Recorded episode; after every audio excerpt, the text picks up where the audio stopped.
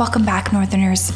Today's case is going to be one that probably goes down in the history of Canada as being the most gruesome and violent and disturbing murders that I think has probably ever happened in our entire history. So, buckle up. I am about to tell you about the killing of Tim McLean. Hey Northerners, a listener's note. The following episode contains coarse language, adult themes, and content of a violent and disturbing nature. The opinions expressed in the following episode do not necessarily reflect those of the Northern Blood podcast. Listener discretion is advised.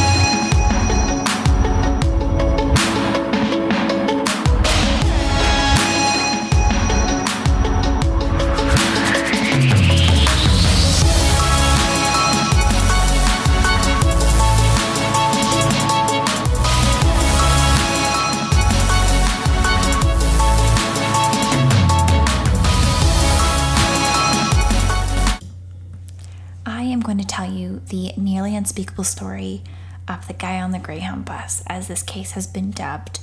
It's not just shocky with the gory details, though there's enough to go around. It's really about victim and family rights as opposed to the killers. It's about what's wrong with a broken criminal justice system and the strange world about forensic psychiatry. It's about proper public protection. The gruesome murder happened on a bus loaded with 38 passengers. It was July 30th, 2008.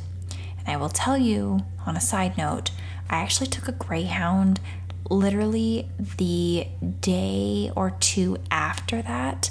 Um, and I was probably the most scared I'd ever been.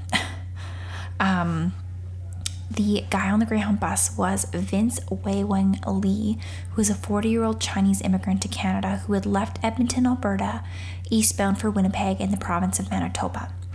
The innocent and unsuspecting victim was Tim McLean. He was only 22, a carnival worker heading home for a break.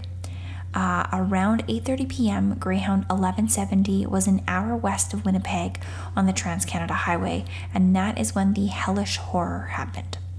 A greyhound made a rest stop at about half hour earlier. Vince Li was sitting near the front. He got off, he had a smoke, and then reboarded. Now Li had moved towards the back of the bus. Carefully, he looked at each passenger before reaching the second row from the rear. Tim McLean sat on the passenger side by the window. The aisle seat beside him was vacant. Li turned and made eye contact. Tim smiled and he motioned an invite to the seat. Li slowly sat down, and then Tim leaned back against the window with his headphones on and drifted off to sleep. Other passengers described Li as unremarkable up to this point. He'd been quiet and distant, and now a passenger across the aisle saw Li's behavior change. He fidgeted, he started a low Chinese chant, and without warning, Li pulled a bowie knife from his pack and lunged it into the sleeping Tim's neck. Tim let a blood curdling scream out. He tried to fight back, but Li didn't go into frenzy. Rather, as shocked, gasping witnesses described, Li robotically plunged the blade into Tim's shoulders, neck, and chest, over and over and over. Terrified passengers screamed for the bus to stop and massed for the door, and now Li had Tim on the aisle floor, and he was still plunging and plunging. The driver braked the Greyhound bus to an emergency halt. Everyone bailed off except for Li. Tim was clearly dead, but Li wasn't even close to finished. Petrified passengers stood outside as traffic whizzed by. Aghast, they stared at Li, and he sobbed and he hacked. And then Li stood, blood dripping from one hand, and Tim's severed head by the hair in the other hand.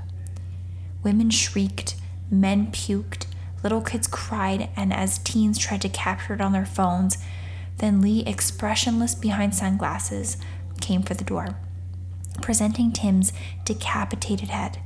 Presence of mind from the driver prevented Li's escape into the crowd. He blocked the door, but police were miles away. A passing trucker gave men in the in the group tools as weapons in case the cycle got out. They used a crowbar to jam the door shut. Li paraded the aisleway of the bus with Tim's lifeless head, back and forth and up and down along the parked Greyhound aisle. Then he went back to work.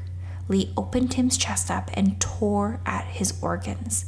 He removed Tim's heart, his lungs, his liver, and then ripped out his entrails. Every piece of Tim's body was defiled and strewn about the bus. But it got worse. Vince began to eat Tim McLean. Right in full view of the audience, Li digested Tim's eyes and part of his heart. He cut off Tim's nose and both of his ears, smelling them and licking blood from his fingers.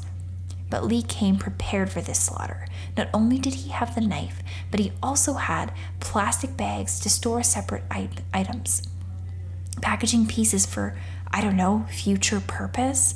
Part Jeffrey Dahmer, part Norman Bates. Vince Li carried on. Police and emergency responders arrived in mass. They contained the scene, attempted to reason with Li. It was senseless. Li continued to dissect Tim's body and present parts for four hours. Armchair SWAT members later crucified police for not shooting Li to stop his butchering rampage, but the police held at bay. They tried to negotiate with the crazy man holding a knife, but you simply can't kill a deranged man in this situation.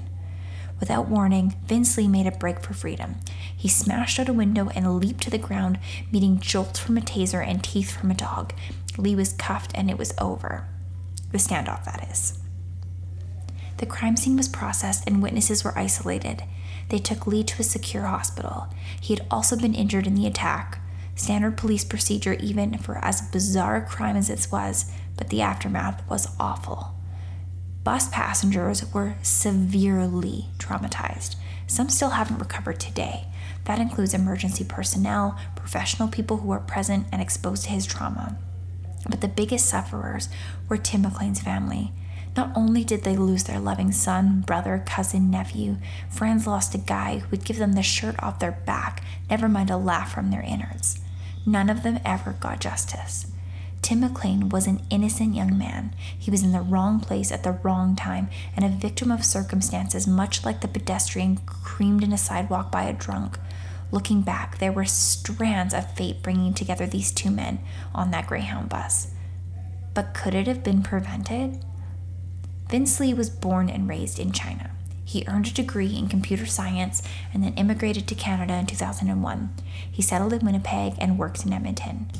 Over time, Li's marriage declined and they separated. Li had one brush with the police for weird behavior. Records are sketchy about his mental assessments. Seemed he was an undiagnosed schizophrenic, not prescribed the right medication. Nor was he taking any when he boarded that Greyhound bus. Li held minimal paying jobs at Walmart and did paper deliveries. He reclused like so many mentally ill people do. Li was fired in Edmonton after a strange interpersonal altercation that caused him to board the Greyhound for Winnipeg. He had no family, no friends, no support, no supervision. Vince Li was a ticking time bomb. Vince Li moved through the justice system very quickly it wasn't only the dramatics, there were plenty. He got international attention. This case opened a Pandora's box containing the issue of long term criminal responsibility by the mentally ill. In the early stages, everyone in authority agreed Vince Li wasn't operating in a normal mindset. The police, the prosecutor, the defense, the psychiatrists, even the judge. No one argued that. They were quick to form a conclusion without exploring the entire circumstances in a full and open trial. But Tim's family had no input. No one in authority listened to what impact his brutal murder had on Tim's family and friends, not to mention traumatized witnesses on the bus. It's the overall picture that's never been put to rest. That includes whether it was concisely proven that Li was out of his mind and had no concept of what he was doing to Tim was wrong. It also the overall concepts of punishment, holding an offender accountable no matter what their mental state is, ensuring the public is properly protected from future danger. Then there's respect and support of the victims. Vince Li spared Tim McLean's family a lengthy trial. Li claimed he was not criminally responsible due to mental illness, and the court brought it without calling traumatized witnesses and family members to the scene. They relied on expert opinions from forensic psychiatric witnesses who were clinically detached from the scene. Judgment passed that Li was not criminally responsible or NCR for Tim's murder due to psychosis caused by untreated schizophrenia. He was quickly locked up in a secure hospital facility where monitoring and treatment commenced for an indefinite period. Untold time and money were spent in rehabilitating Vince Li. They put him on medication under various therapies. They even helped him change his name to Will Baker. But nothing was done for Tim McLean's family or the traumatized people who watched Vince Li butcher Tim. There was very little regard for the public's protection that Li, who is now named Will Baker, would be permanently locked up like the law should allow. It was left to the system to deal with Vince Li, and that system is made of people, and people are flawed. On March 5, 2009, seven months after Li took Tim's life, Vince Li was found not criminally responsible due to mental illness. He was shipped to a secure treatment facility. Most of the polled public agreed that this was the right decision. Like, how could he kill someone, dismember a stranger on a bus, and be in their right mind? Warehouse Li, they agreed. Keep us safe from the guys on the bus like him. He's crazy, just never let him out. When the criminal court system washed their hands of Vince Li, the mental health system took over. Their mandate is to recover someone, not to punish or deter them. Public protection is low on their scale. Success in mental health is measured by restoring someone to a healthy state and maintaining it. That's a noble goal for psychiatry, but a dangerous gamble for society. Once they got Vince Li in the system, the experts went to work. There were extensive videos and transcripts available on hours and hours of forensic psychiatric interviewing, trying to get inside his head. He says, God made me do it. I was an evil son of an evil God. God chose me as the killer. God chose Tim as the victim. God controls things. God made me do it. It took a bit to get Vince Li's medication right and stabilize him. He wasn't in a normal functioning state of mind when he killed Tim McLean, but he wasn't truly out of it. Vince Li knew exactly what he was doing and he remembered it. He described Tim's gruesome murder detail by detail to his forensic psychiatric team, just as a serial killer confesses to detectives. You can argue lack of intent due to mental capacity all day long. Vince Li got on that Greyhound bus prepared to kill. He bought that knife, he bought those plastic bags well in advance. Li now looked for an opportunity to use them. No matter what his mental state was, that showed planning and premeditation. Li wanted a victim, and Tim McLean was it. Something to consider about killers. They can be very, very good actors. Famous killers like Gacy or Bianchi were masterful manipulators. They told investigators and profilers exactly what they wanted to hear. Li might be a small player in the world of murders, but he's not unusual. There are many dangerous offenders warehoused in mental institutions, but there are few who did what Vince Li did to Tim McLean. Now that Vince Li was out of the courts and jails, he was in the care of a mental health worker. Li was controlled and they adjusted his medication. They got him to function in an apparently normal state began testing his response to freedom by slowly integrating him back into society. It was their mandate, public protection was not. He'll be all right, they said, as long as he stays on his meds. By June of 2010, 15 months after Li was absolved by the criminal justice system, he started supervised release. Two years later, he began unsupervised leave from the hospital, but only for short periods. Bit by bit, Vince Li was put back on the street. By 2015, Li was in a halfway house and only monitored for medication. Finally, on February 10, 2017, Vince Li was declared completely stable and reliable to function on his own, including regulating his own meds, even though all psychiatrists agree schizophrenia is an incurable mental disease. A forensic psychiatrist was quoting saying at Li's release hearing that, in his opinion, Li had only a 0.8% chance of relapsing. How in the world he came up with that figure is beyond me. Maybe he moonlights as an actuary. Today, Vince Li is a free man. There is no system oversight. He's not accountable for his crime in any way. It's exactly like it never happened. And that is wrong. The flaw in the criminal legal, not justice system, there is no respect for victims like Tim McLean and his family. This is not criminally responsible due to mental disability. Loophole has gone too far. There has to be some kind of permanent restraint put on potentially dangerous people who prove they're capable of violent acts. The flaws disrespect protection of society. They neglect victim and family rights. Carol deDelley is Tim McLean's mother, and she'll never get over this. Carol and Tim's father, Tim McLean Sr., never got to say goodbye to their son. His body was completely unviewable. Carol has said Li has an incurable disease that makes him do terrible things. I believe he needs to be in an institution that addresses those needs. I don't think it matters if you're mentally ill or not. If you kill someone, you should lose your freedom, period. To the average citizen, this case is more than a tragedy, it's a travesty, and how the public should be forced to take a chance on an unsupervised nut who committed the most barbaric act of public murder, cannibalism, and most gruesome murder in Canadian history, if not North American history. I've never heard of it. It's plain stupid and it's too high of a risk. Vince Li or Will Baker is free on the street. He has no family, no friends, no support, and no supervision. He is a ticking time bomb, just like he was before he killed Tim McLean. Katie was Tim's sister, and her victim impact statement was devastating. And it basically states I'm Katie, Timothy's baby sister. I suppose that is where I will start. Tim and I were very close growing up together, and as we were only a couple of years apart in age, we come from two happy homes as my parents have divorced and remarried. I have many siblings, but no matter which home I was staying at with, so was my brother Tim. I can remember growing up and playing games together, getting in trouble together, fighting together, and loving together. Tim wasn't always the best big brother, and I'm sure most big brothers are not at some times, but he was always there for me when I needed him, and he was always looking out for me and the friends I would associate with.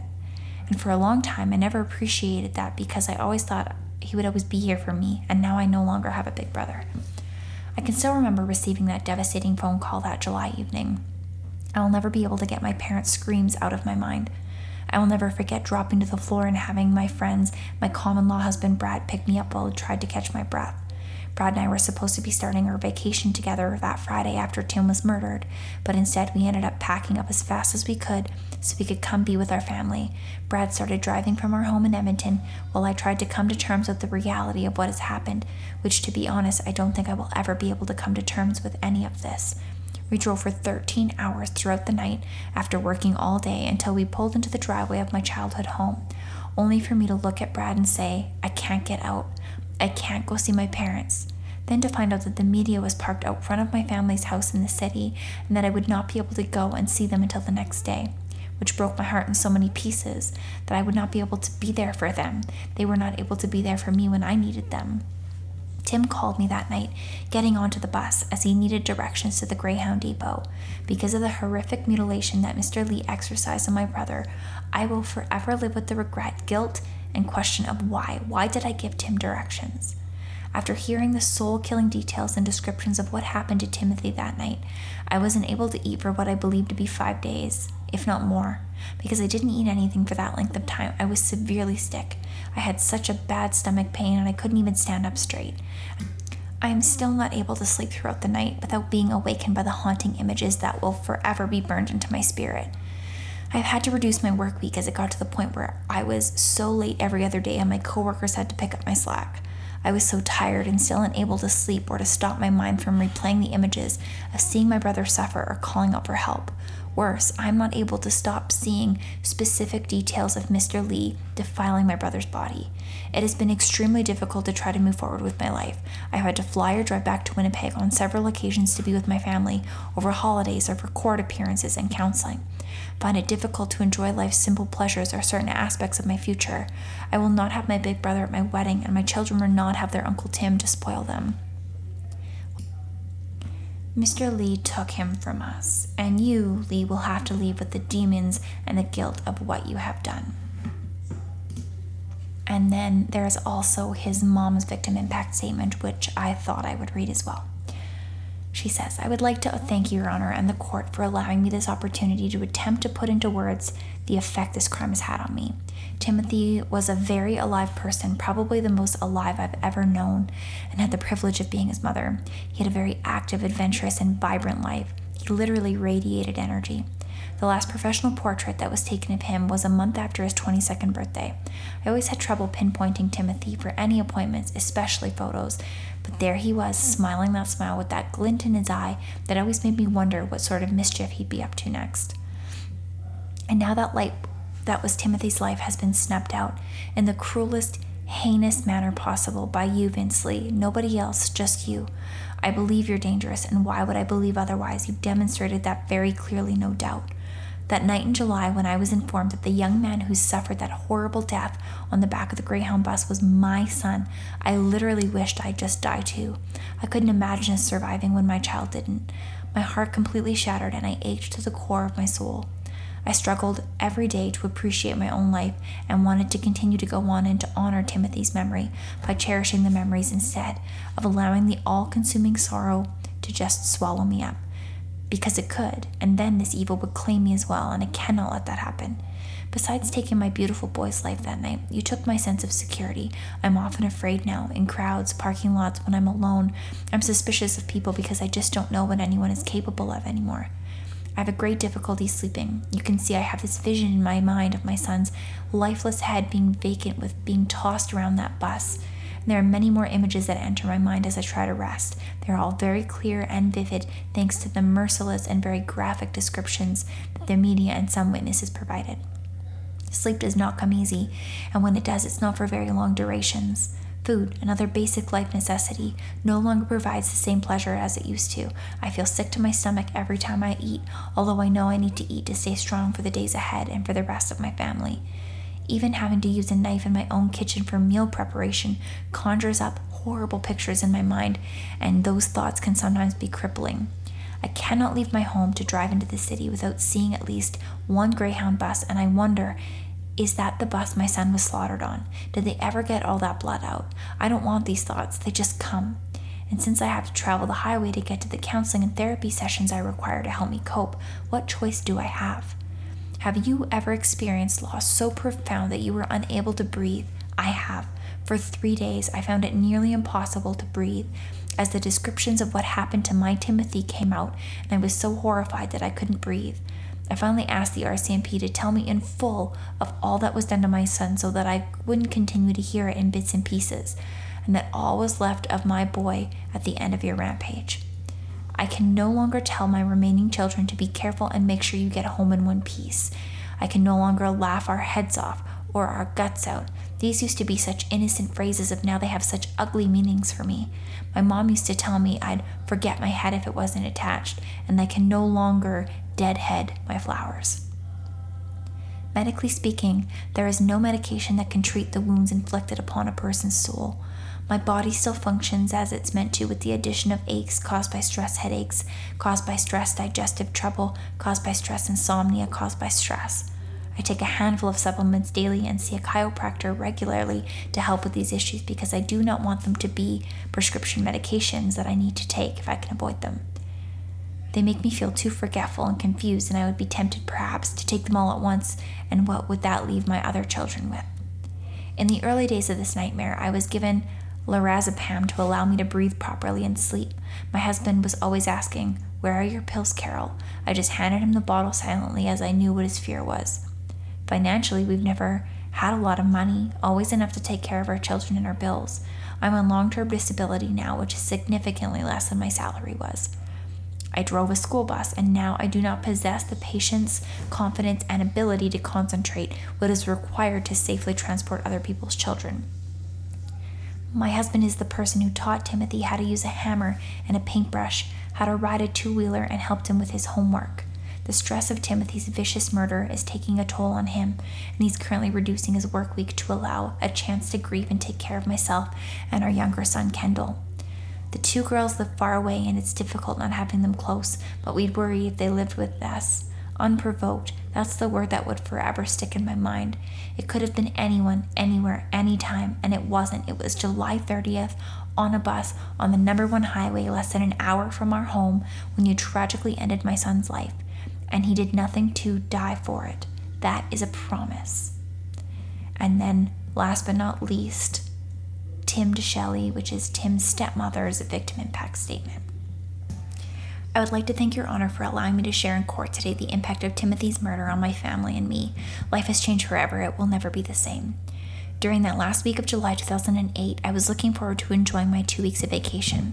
It had been two years since my last vacation, and I was greatly in need of some R&R. When I heard the thud of my wife dropping to her knees, her cries of, No, don't say that, the panic and confusion took hold of me. As I watched my wife, her heart completely broken, her inability to catch her breath.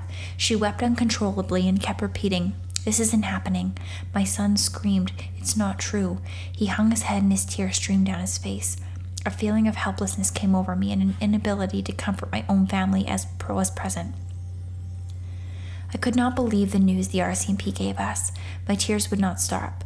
Sleep did not come that night, only memories of Timothy. He was a vibrant young man who succumbed without choice to this brutal attack. Disbelief, this can't be happening.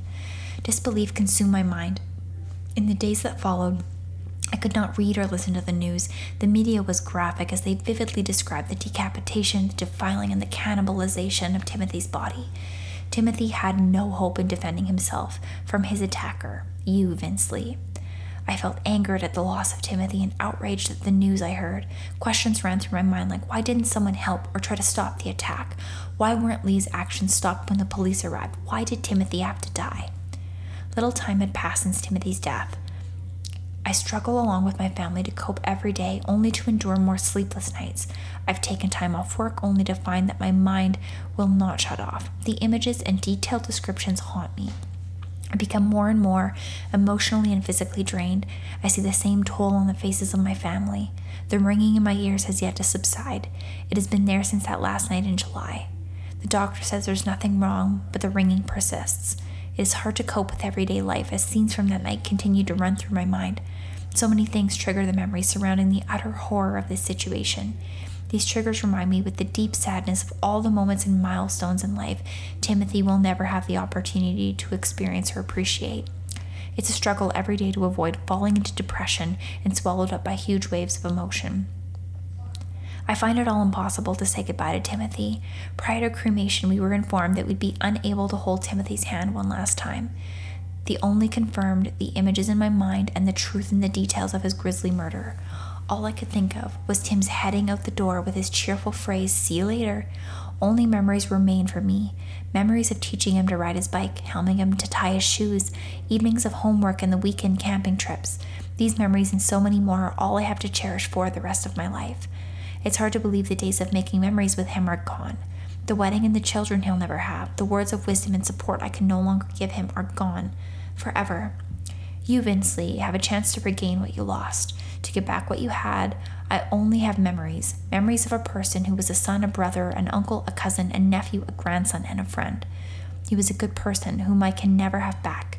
Timothy was a person who was full of life and hopes and dreams, a person who I was proud of, a free spirit. You have destroyed a piece of everyone that knew him and loved him. His anticipated journey home tragically ended. How does a person go on? How do I answer the question from other people? Is that true? Did that really happen? I struggle to keep the tears back. I have to subside and sidestep people. I know to avoid questions. I now have troubles in crowded places. I'm suspicious of strangers and their actions. Going out now means repetitive trips to the city for therapy and counseling. It is unrealistic to put a time limit on healing. I see and hear other people's accounts of how this murder has affected them in their lives. These actions have unrelished pain and suffering that will go on in the lives of so many people. This is and will be the longest, hardest journey getting back to an emotionally stable place in my life. People tell me give it time, things will get better. At this point, I don't think so. The pain is still as sharp as the day it was inflicted on me and my family. I don't know if that will ever subside. One question I keep asking myself if you are not criminally responsible, then who is? A man used a knife to slay my son. That man was you, Li. You did it, nobody else. I fear that you have the capability to reoffend, and that means another family would experience the horror and agony that my family has had to endure. I cannot understand how one individual can inflict so much pain on so many people. How does one measure impact? Does scale measure measure it? By feelings and emotions, maybe it's measured by the loss of life to an extreme violence. However, it's measured, let me assure you, the magnitude of impact is more than you could have ever imagined, and I believe you are responsible. So, Tim's mom has actually taken um, things all the way to the Supreme Court of Canada, um, trying to pass something called Tim's Law, which is actually trying to abolish um, the NCR, not criminally responsible uh, verdict. Um, she has done all she can um, and I know that it is hard for her. She's trying to fight for Tim and trying to fight for what's right, and so that this doesn't happen to another family. Um, unfortunately, she's just reached this standstill point, and unfortunately, she just has to keep fighting in order for this to get passed and in order for us to make an impact. Um, she just needs to keep fighting. And I know that it's tough. And I know that she misses Tim. And this is her way of trying to keep Tim's legacy alive.